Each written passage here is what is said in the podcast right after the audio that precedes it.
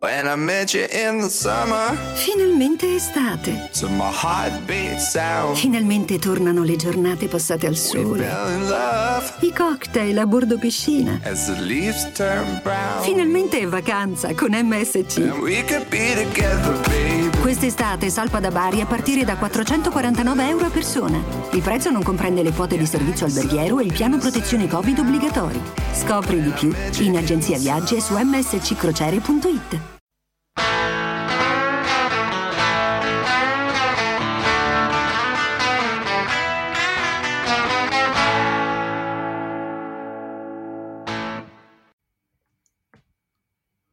Ciao a tutti, benvenuti a un nuovo episodio di Movimenti in Podcast, l'appuntamento settimanale con cui vi teniamo compagnia parlando del basket oltreoceano, della lega più bella del mondo, la NBA. Io sono Lorenzo Mundi e con me, come sempre, c'è Matteo De Rosa, ciao a tutti. Matteo. Oggi non siamo solo io e te e soprattutto oggi non parleremo di NBA, quindi in realtà avrei potuto cambiare l'intro, ma penso che i nostri ascoltatori più affezionati sarebbero stati un po' straniti, no? Se avessi cambiato la canonica intro. Anch'io, Lore, onestamente, se posso permettermi.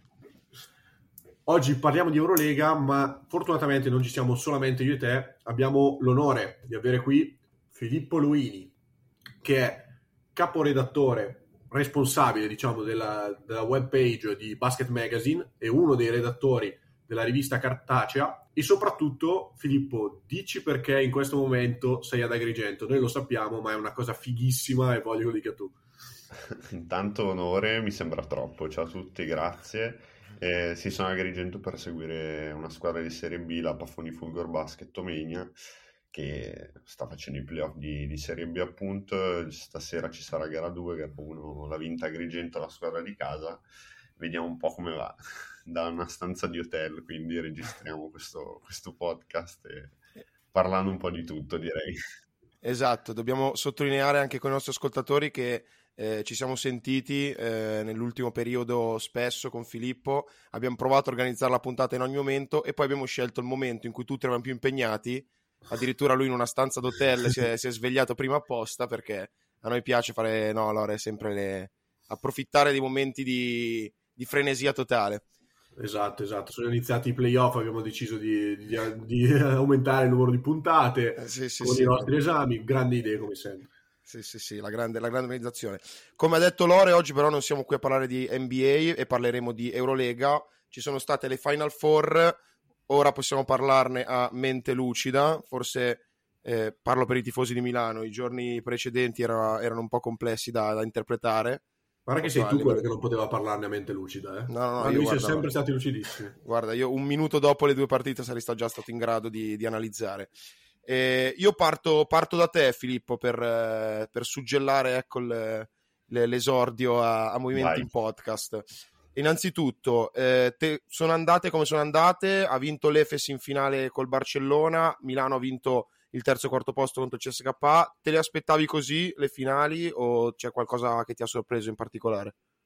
Ma eh, la finale a livello di squadre non mi ha sorpreso, nel senso che Barcellona e Efes sulla carta probabilmente erano le, le favorite di tutte, poi si sa che sulla partita secca può succedere di tutto, però alla fine sono andate le due, anche le due squadre più forti, quelle che probabilmente hanno dimostrato maggior continuità durante l'arco della stagione. Eh, resta il fatto che Milano se l'è giocata alla pari e a tratti anche meglio di una squadra come il Barcellona. Questo in parte mi ha sorpreso, allo stesso tempo con Messina in panchina, con giocatori come Heinz, Rodriguez eh, in company in campo, eh, diciamo, diciamo che ci, ci poteva stare. Ecco.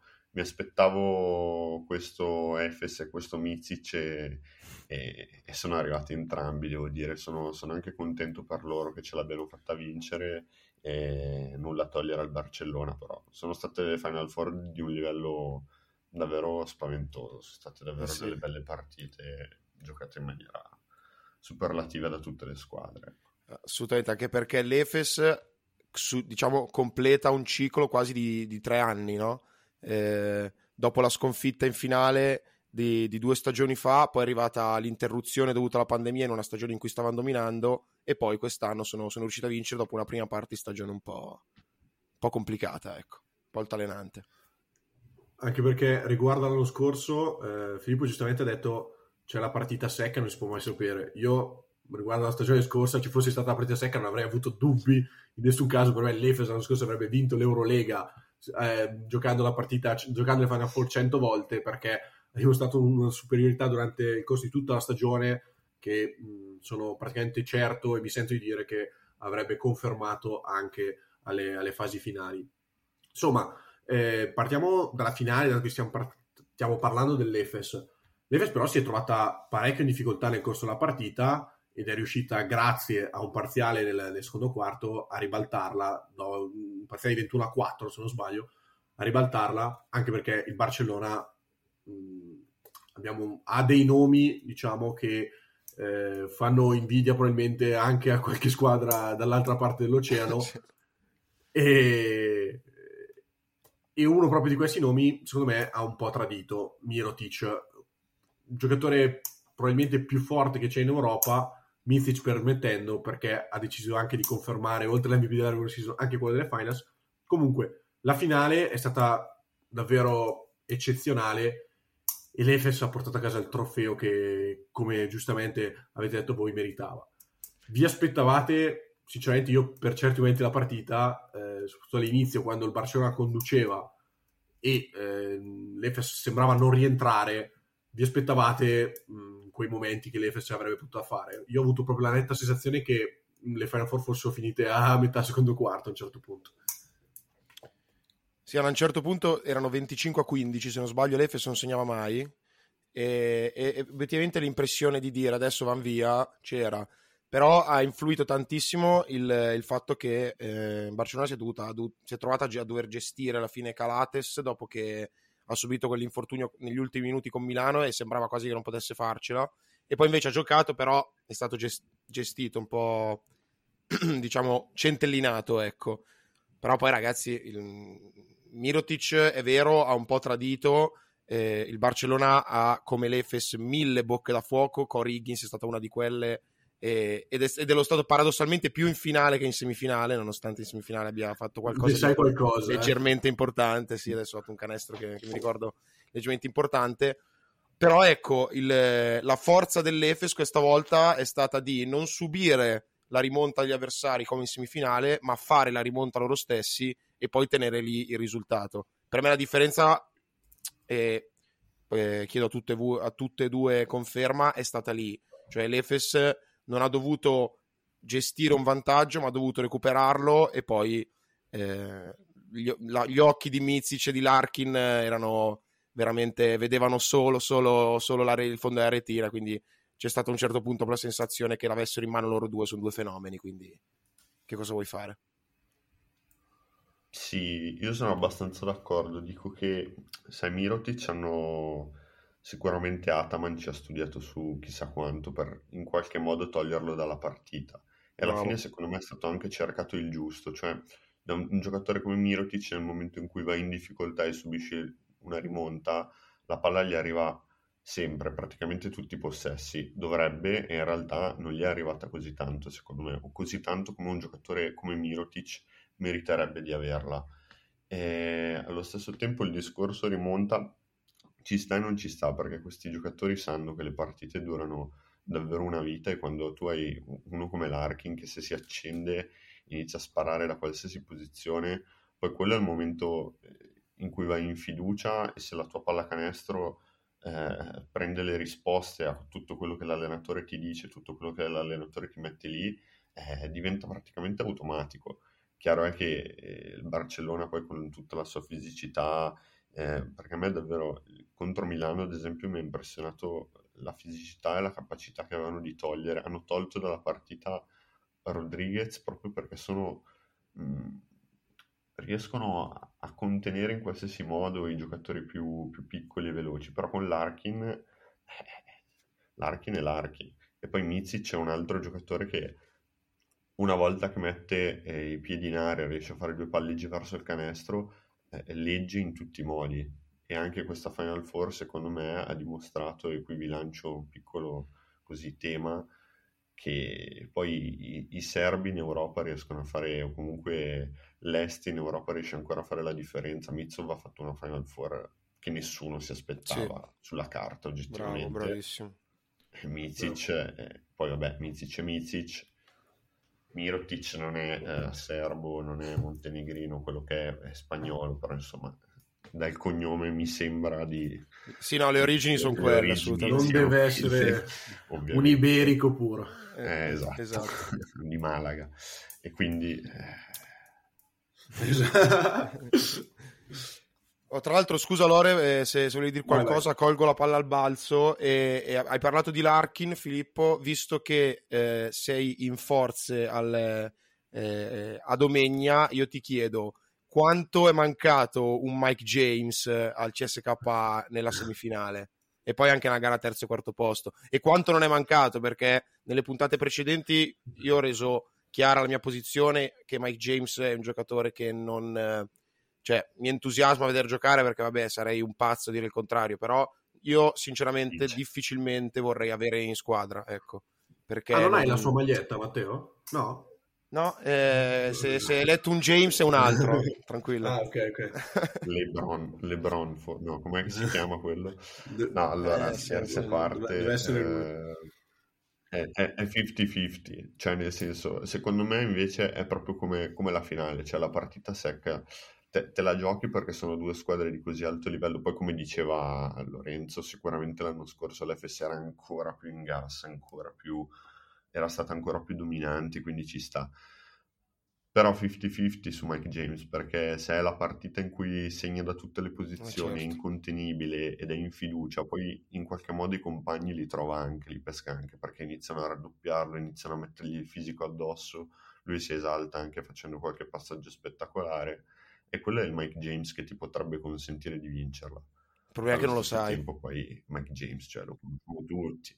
E poi in un finale punto a punto, per quanto in fiducia e tutto, queste partite, soprattutto la domenica dopo che hai giocato due giorni prima, la stanchezza può farsi sentire, il livello difensivo a livello atletico è sempre altissimo. Potrebbe anche essere che uno dei suoi step back da 7 metri eh, escano dal ferro. Se tu costruisci Certo. una squadra per vincere affidandoti a un giocatore che fa palleggiare questo tiro, è, è sempre rischioso. Anche la stessa Milano mh, eh, eh, certo mi piace molto come gioca, è una squadra che gioca di lettura, eccetera, però poi alla fine dipende tantissimo dai palleggiare questo tiro e dai- dalle giocate individuali degli esterni. Ha poche soluzioni alternative, o Bravo. quantomeno poche rispetto alle squadre come Barcellona e Efes, che poi vincono anche per budget diversi, insomma, questo è fuori dubbio, però eh, se Panther non mette quel canestro da 7 metri in semifinale, a cos'era 2-3 dalla fine, ha fatto uno step back assurdo, mi ricordo, poi diventa difficile arrivare al punto a punto che c'è stato, no? Poi chiaramente se sono lì in Eurolega è perché quei tiri lì per loro sono anche, come dire, mh, non semplici ma buoni tiri, però Allora, io Filippo sfrutterei un'altra cosa che hai detto tu prima, ovvero i serbi in Europa tendono a dominare. Dato che Mizic, eh, sappiamo, è un giocatore degli Oklahoma City Thunder e dato che non si è mai certi del passaggio di un europeo eh, dall'altra parte dell'oceano dopo anche che ha dominato in Eurolega, secondo te, per caratteristiche, come farà Mizic in NBA? eh, questa è una domanda bellissima. Non hai la sfera di tanto cristallo. bella quanto difficile, ti direi. Purtroppo no, e ti dico che sicuramente farà più fatica di Doncic. ok è già qualcosa è già qualcosa è già qualcosa no? Beh, è già qualcosa che- Ho scoperto l'acqua calda, vedi. No, sinceramente, sinceramente non, non lo so. Eh, io ho paura che possa fare un po' fatica per il, per il tipo di ruolo che ricopre, perché gli manca forse o qualche centimetro e qualche chilo che potrebbe mettere a discapito però probabilmente di altro, oppure forse un po' di continuità di tiro, un po' di velocità di piedi mh, fuori dal perimetro, ecco. Quindi, quindi non lo so. Però nel sistema giusto questo è un giocatore che potenzialmente anche dall'altra parte dell'oceano qualcosa può darti. Ecco, poi sono, sono affamati. Io, io non so come lui eh, si senta, immagino che sia super carico, abbia super voglia di eventualmente eh, affrontare questa avventura. Quindi lì anche un po' il carisma, lui è un giocatore veramente intelligente, quindi vediamo. Esatto. vediamo. Io mi permetto, scusa Lore, se- di, di commentare questa, questa tua, questo argomento che hai lanciato, perché secondo me Mizic fisicamente e come, parlava, come diceva Filippo, a livello di letture ci può stare. L'unico dubbio che ho io è che in Europa comunque il suo dominio è incentivato anche dal fatto che quando poi lui va in uno contro uno, cioè ti batte più veloce degli altri. In NBA sono più veloci, ovviamente, banalmente, eh. nel senso se tu te la giochi sul mi butto dentro ogni azione e, qualche- e arrivo al ferro, in NBA è un po' diverso, ovviamente. Però lui secondo me il range di tiro ha dimostrato di averlo.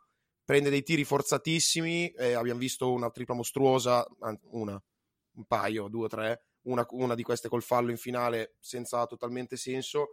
Quindi secondo me ci può stare, come, come diceva Filippo, voglio vedere il, il- dal punto di vista proprio atletico, ecco quanto poi la differenza veramente la, la- la- la fa in Europa per quello e quanto poi riuscirebbe a, a fare in, in- in NBA. Però io ho buone sensazioni, ecco, vedendo, vedendo questa stagione direi che un eurino me lo posso giocare, no? Sul fatto che faccia bene.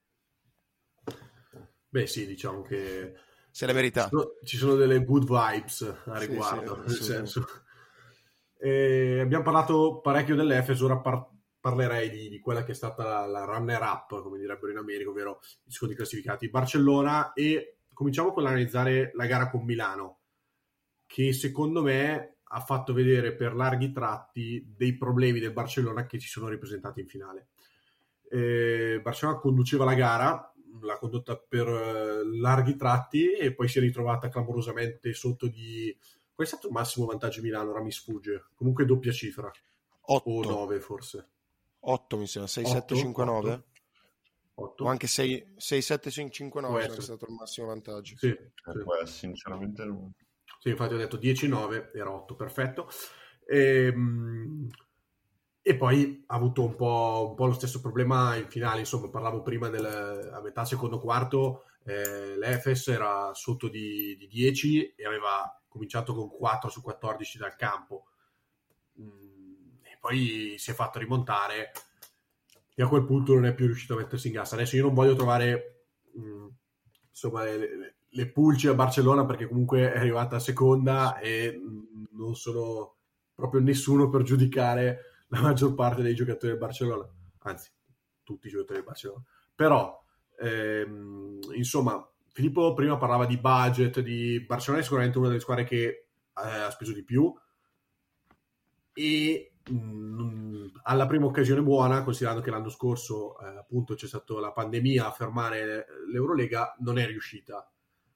Secondo voi questa squadra, anche vedendo i problemi societari del Barcellona Calcio, che sappiamo essere eh, alla fine la stessa società, quanto può durare senza vincere?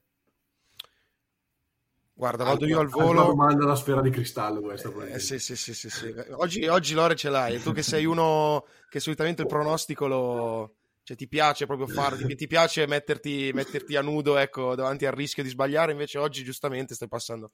No, allora Eh, io ma ti dico una cosa. non voglio sparare troppe cazzate. Esatto.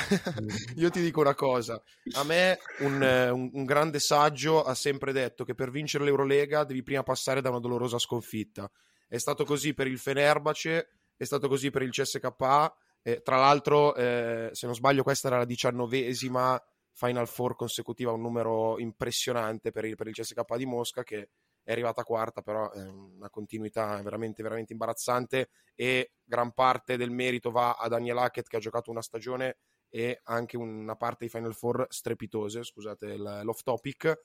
Però ecco, l'impressione che ho io è che il Barcellona possa arrivare più pronto ad una finale a livello mentale anche dalla panchina. Perché comunque abbiamo visto Saruna Siasikevicius prendere un tecnico dopo pochissimi minuti e poi alla fine, scusatemi se mi permetto, quasi provocare poi il tecnico ad Ataman, perché alla fine Ataman alla prima protesta timida ha preso il tecnico. E non lo so, a me sembrava che Jasikevicius fosse talmente concentrato sul suo ruolo, cioè su quanto lui potesse incidere sulla gara andando a protestare con l'arbitro, facendo la scenata al giocatore, o comunque cioè, lo conosciamo, non è sicuramente un, un pianigiani che mette il ginocchio sul, sul- a bordo campo e, e sta fermo per tutta la partita, è uno che si agita, però ecco, vedevo Jasikevicius molto, molto, molto agitato e anche qualche dichiarazione che non siamo stati tutelati ne, dopo, nel post partita, hanno trovato il tempo che trovano. Ecco, secondo me il Barcellona può, l'unica cosa, arrivare più pronto mentalmente a certi momenti. Sicuramente poi avere Calates per 12 minuti, averlo per 30, fa tutta la differenza del mondo. Sì, io mi attacco dicendo che sì, sono, sono d'accordo e poi devono, devono sicuramente avere più continuità in questo tipo di partite perché spesso secondo me succede che eh, quando subiscono, quando fanno i parziali li fanno perché giocano a un livello eh, davvero inarrivabile, non perché ci siano troppi, eh, come dire, troppe amnesie difensive delle avversarie piuttosto che errori così clamorosi e grossolani il problema è quando poi ti spegni, perché se a questo livello certo. ti spegni, eh, gli avversari ti puniscono tutti, indipendentemente dal, um, dal livello. Cioè, tra Efes e Milano siamo tutti d'accordo nel dire che c'è eh, una differenza, eppure tutte e due sono riuscite When I met you in the summer, Finalmente estate. to my heartbeat sound, Finalmente tornano le giornate passate al sole.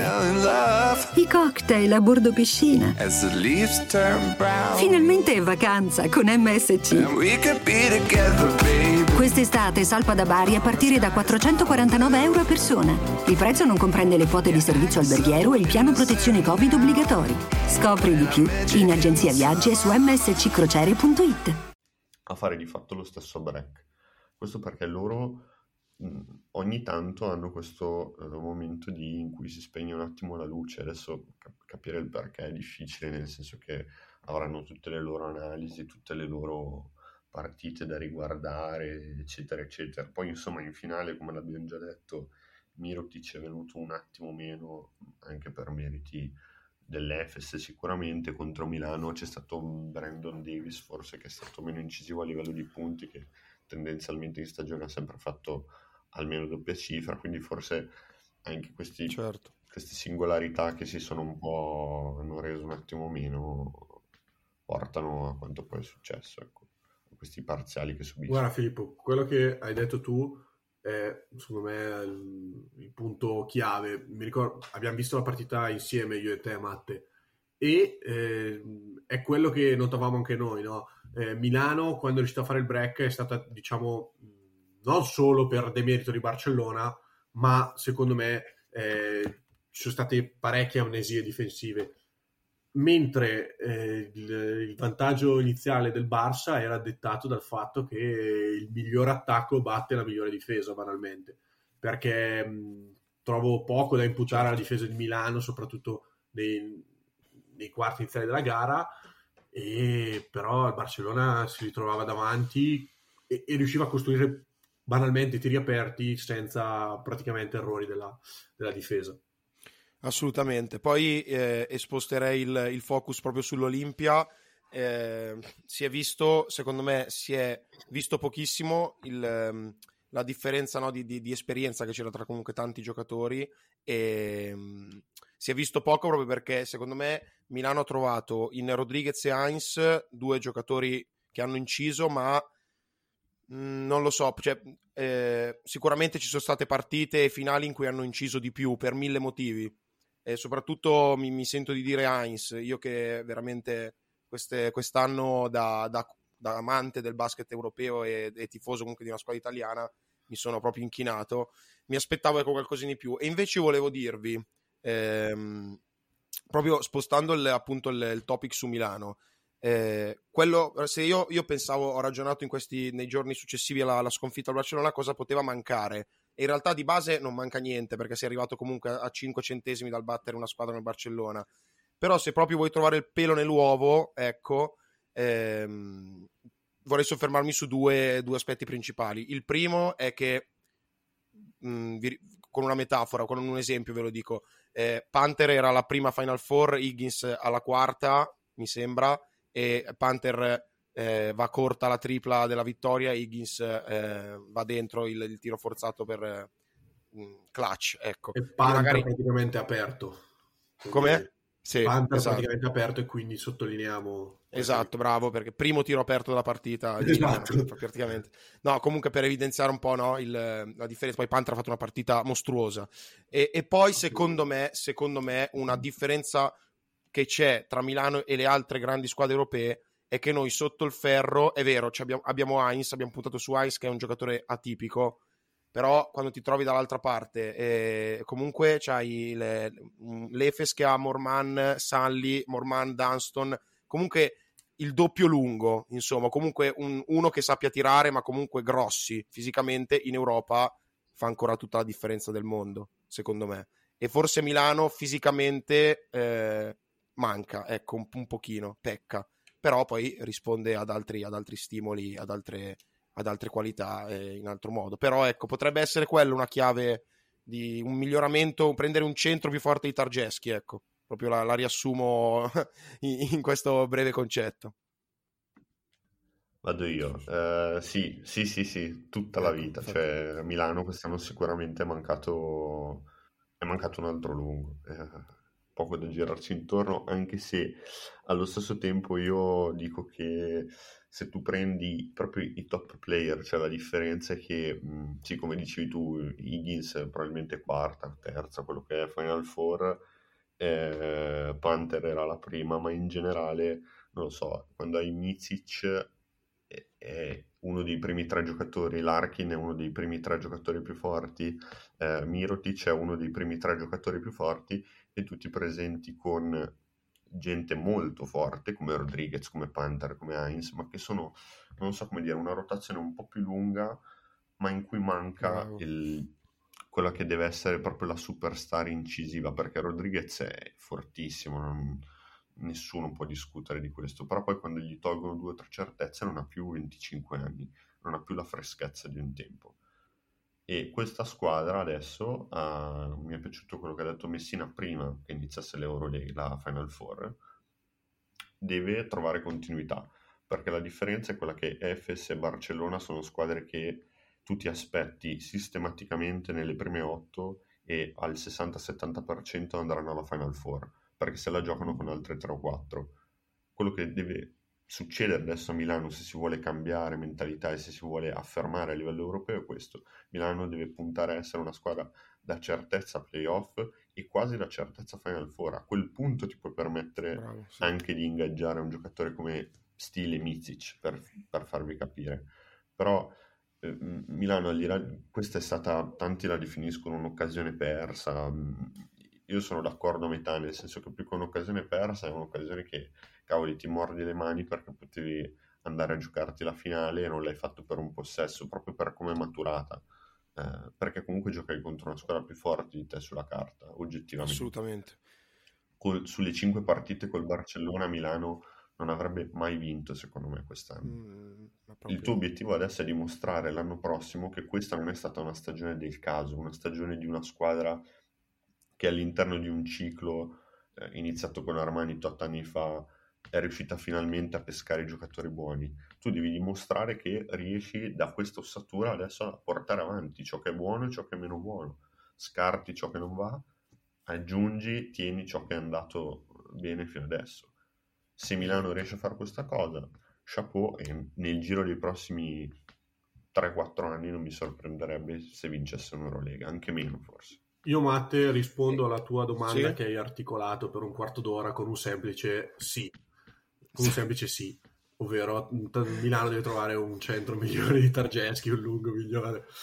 Eh, Eh, ti, ti butto lì la mia sai che chicca faccio di mercato. lunghi io, allora. Ti Vai, butto vai. la mia chicca di Non mercato, aspettavo secondo altro. me- Lonzo Ball? Lonzo Ball? No. No, allora, vorrei dire meglio piazzato Leonard perché secondo me eh.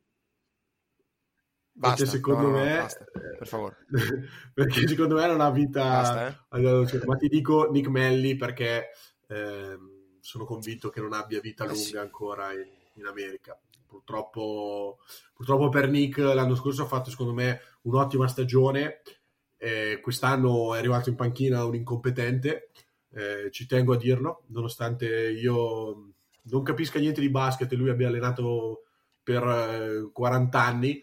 Eh, Van Gundy secondo me è un incompetente, quantomeno per il basket moderno e l'abbiamo visto con- per come ha usato Meldi che era il miglior lungo da mettere accanto a Zion e adesso comunque uh, Dallas nonostante si stia ritagliando qualche minuto ai playoff eh, secondo me non, non, non, penso che arrivi una squadra che gli offra un, un contratto quest'estate NBA e azzardo a dire che probabilmente potrebbe trovare un contratto più remunerativo e più lungo qua in Europa piuttosto che in NBA perché i 4 milioni e mezzo di guadagni adesso se devo essere sincero non penso che glieli offra qualcuno dopo eh, quello che ha fatto. Non ha fatto male ma non, secondo me soprattutto in questa seconda stagione è stato un po' deludente soprattutto al tiro. Sarebbe un bel colpo cavolo Lì sì che fai la svolta. E secondo me Lore Melli potrebbe essere la persona al profilo giusto, però ehm, a quel punto c'è anche da, da ragionare su quanto, quanto influirebbe sul, sulla, anche sul minutaggio di Lidei, però devi considerare che Lidei ha fatto una grande stagione, è un giocatore che è ancora difficile da inquadrare, eh, perché comunque è un 4 e contro alcuni 4, poi quando si alza a livello comunque difensivamente lui con Mirotic, Morman, Foytman fa una fatica allucinante soprattutto se giocano nello stesso quintetto con Heinz. Quindi bisognerà ragionarla cioè, o, o, anche da quel punto di vista lì. E, mi rammarica e por- dall'altra parte mi rincuora il fatto che l'ossatura di Milano comunque è una squadra tutto sommato giovane, cioè eh, Shields, Panther, Lidei hanno 26 anni eh, e sono diciamo i tre uomini da, eh, su cui non... Eh, incedibili, secondo me, ecco, su cui Milano basa la sua, la sua ricostruzione. Mi mangio le mani, rammarica un po' il fatto che Ciacio 34, quasi 35, Heinz pure, eh, Dilenei mi sembra che 32, quasi 33, eh, Mitsov pure, Datome pure, quindi ecco, forse il concetto prima che, che, stavi esprimendo tu Filippo, il mangiarsi le mani è più indicato dal fatto che tanti giocatori molto molto importanti sono hanno ancora magari un altro anno nel, nelle gambe per poterci provare, ma poco altro. Ecco. Però ecco, l'ossatura della squadra è, eh, nel, vede nella longevità diciamo, uno, dei punti, uno dei punti principali. Ecco, quindi diciamo, secondo me, e poi chiedo il vostro parere, l'obiettivo di Milano adesso deve essere quello delle Final Four ogni anno, nel senso che se esce playoff non, dico, non è un fallimento, ma è ogni anno una delusione, secondo me perché una volta che ci arrivi l'asticella deve rimanere assolutamente quella e l'Eurolega è una giungla, se, se perdi il, lo status per un paio di anni poi è difficile recuperarlo. Io sono d'accordo, l'unica cosa che mi sento di dire è ehm, che sì è vero, sì. da una parte l'ossatura è giovane, nel senso che alcuni giocatori eh, hanno ovviamente tanto futuro davanti, il, il, problema è che due dei principali, se non i principali, cioè Rodriguez e Heinz, per loro non è così e sostituirli nel giro di due o tre anni, due giocatori di questo peso, eh non sì. è facile e quello che devi assolutamente fare per sostituirli è questo, confermarti ai vertici dell'Eurolega e andare dal Larkin è un esempio, non arriverà mai, però per dire di turno un giocatore di quello status e dire eh, io sono l'Olimpia Milano, vado tutti gli anni alla Final Four e voglio finalmente vincere, tu devi essere il mio cavallo di battaglia.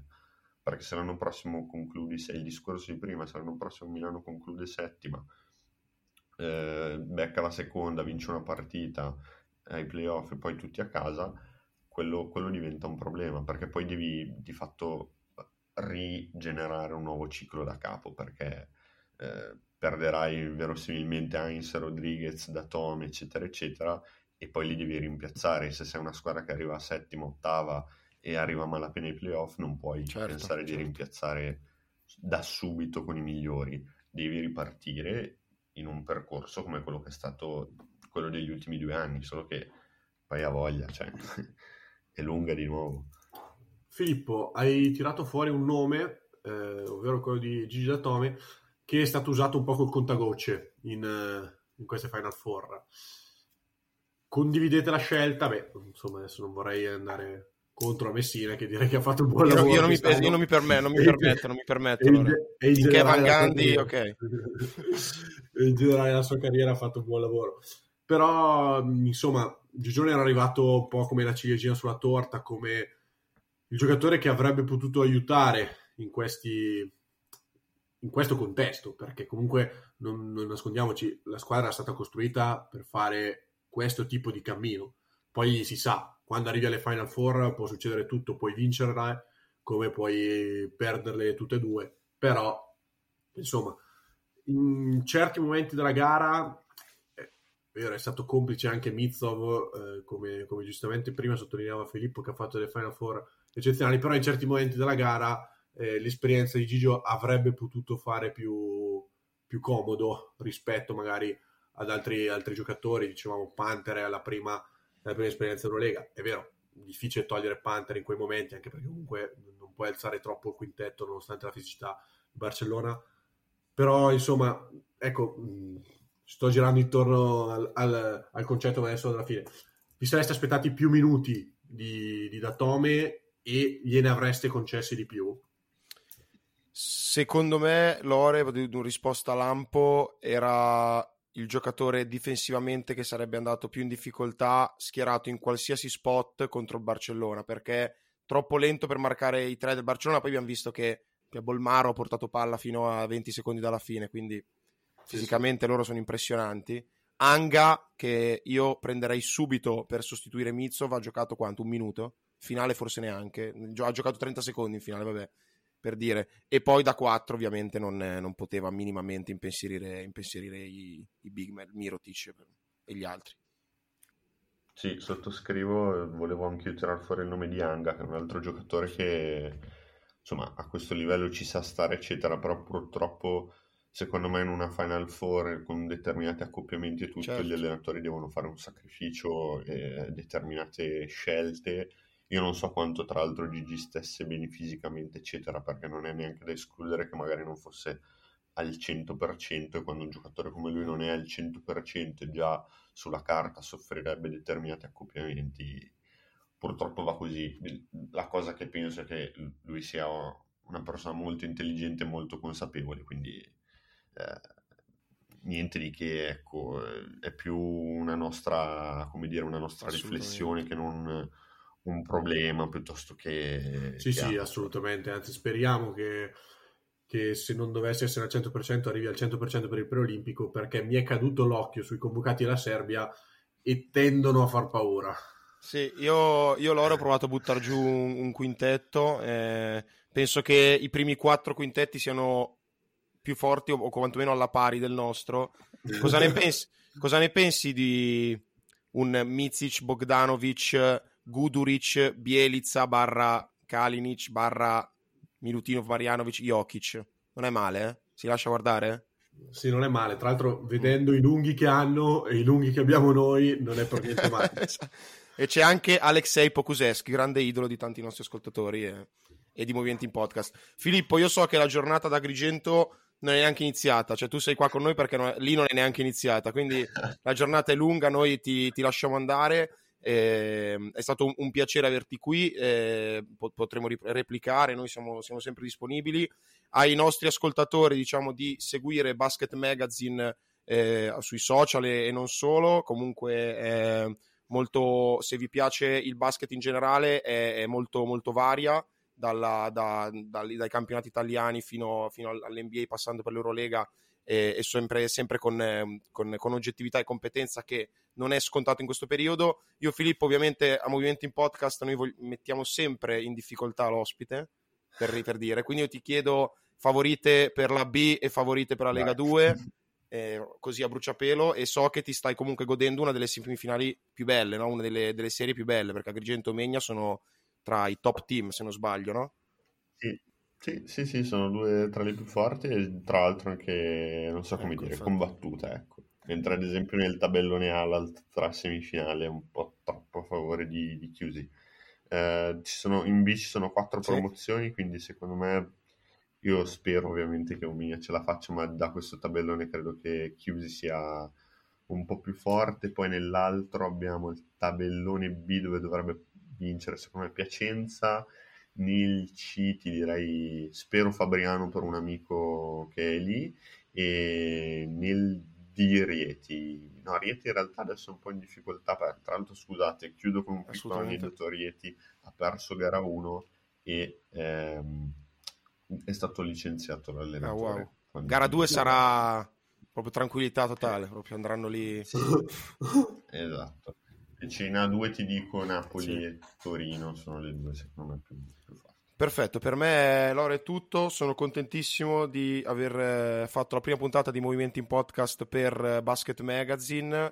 Eh, io Filippo ti ringrazio e ti saluto, continueremo a sentirci Grazie a sa- rinnovo il saluto ai tuoi colleghi che, che- che conosciamo, che conosciamo a- cioè che conosciamo tutte e due, che anche grazie a loro siamo entrati in contatto. E Sì. niente, ti auguro un- una buona continuazione ad Agrigento. Forza Omegna, si può dire, tra- abbiamo, abbiamo come, quando vi teniamo come ospite è giusto, è giusto supportare. Io Lore ringrazio anche te, vi saluto, alla prossima, ciao a tutti.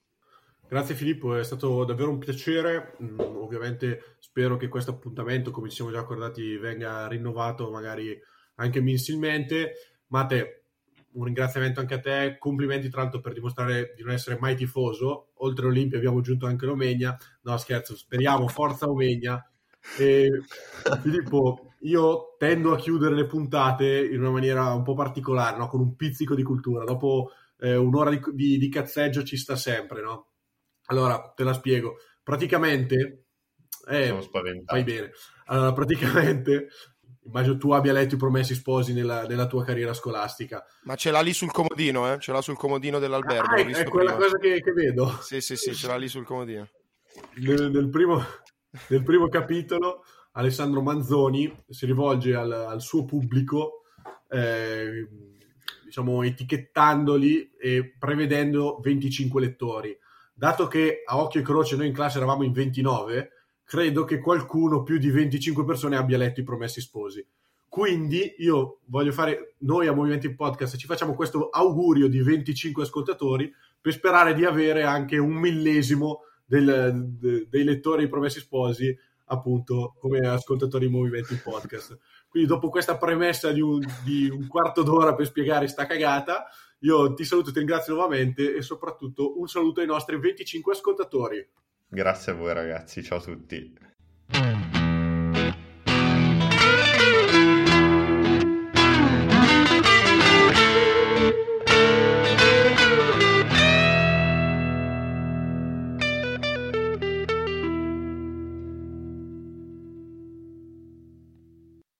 Met you in the summer, Finalmente estate. to my heartbeat sound, Finalmente tornano le giornate passate al sole. I cocktail a bordo piscina. as the leaves turn brown. Finalmente è vacanza con MSC. And we could be together, babe. Quest'estate salpa da Bari a partire da 449 euro a persona. Il prezzo non comprende le quote di servizio alberghiero e il piano protezione Covid obbligatori. Scopri di più in agenzia viaggi e su msccrociere.it. When I met you in the summer, Finalmente estate. to my heartbeat sound, Finalmente tornano le giornate passate al sole. I cocktail a bordo piscina. as the leaves turn brown. Finalmente è vacanza con MSC. And we could be together, babe. Quest'estate salpa da Bari a partire da 449 euro a persona. Il prezzo non comprende le quote di servizio alberghiero e il piano protezione Covid obbligatori. Scopri di più in agenzia viaggi e su msccrociere.it. Do you know somebody who won't wear their seatbelt? That alarm starts dinging, but they just ignore it? Well, next time, add some of your own dinging. Start going ding, ding, ding, ding, and don't stop. Ding, ding, ding, ding, ding, ding, ding. Yeah, keep going till they click that seatbelt. Because if saving their life won't make them buckle up, maybe that annoying dinging will. Learn more at buckleupva.com. Buckle up. Every trip, every time. A message from the Virginia DMV. This holiday season, switch to Boost Mobile and get a single line unlimited plan for $25 a month and A partridge in a pear tree? coverage on America's largest 5G networks. How about seven swans of swimming? No, but if you're not satisfied within the first 30 days, Boost gives you your money back. Turtle doves? French hens? The lowest truly unlimited plan on the market, one line for $25 a month when you switch. I'll take it. Boost Mobile. Unleash your power. Limited time offer. New customers only. One line for $25 per month with autopay. Device must be returned in like new condition. Monthly service refunded via e-gift card. Additional restrictions apply. See your local Boost Mobile store for details.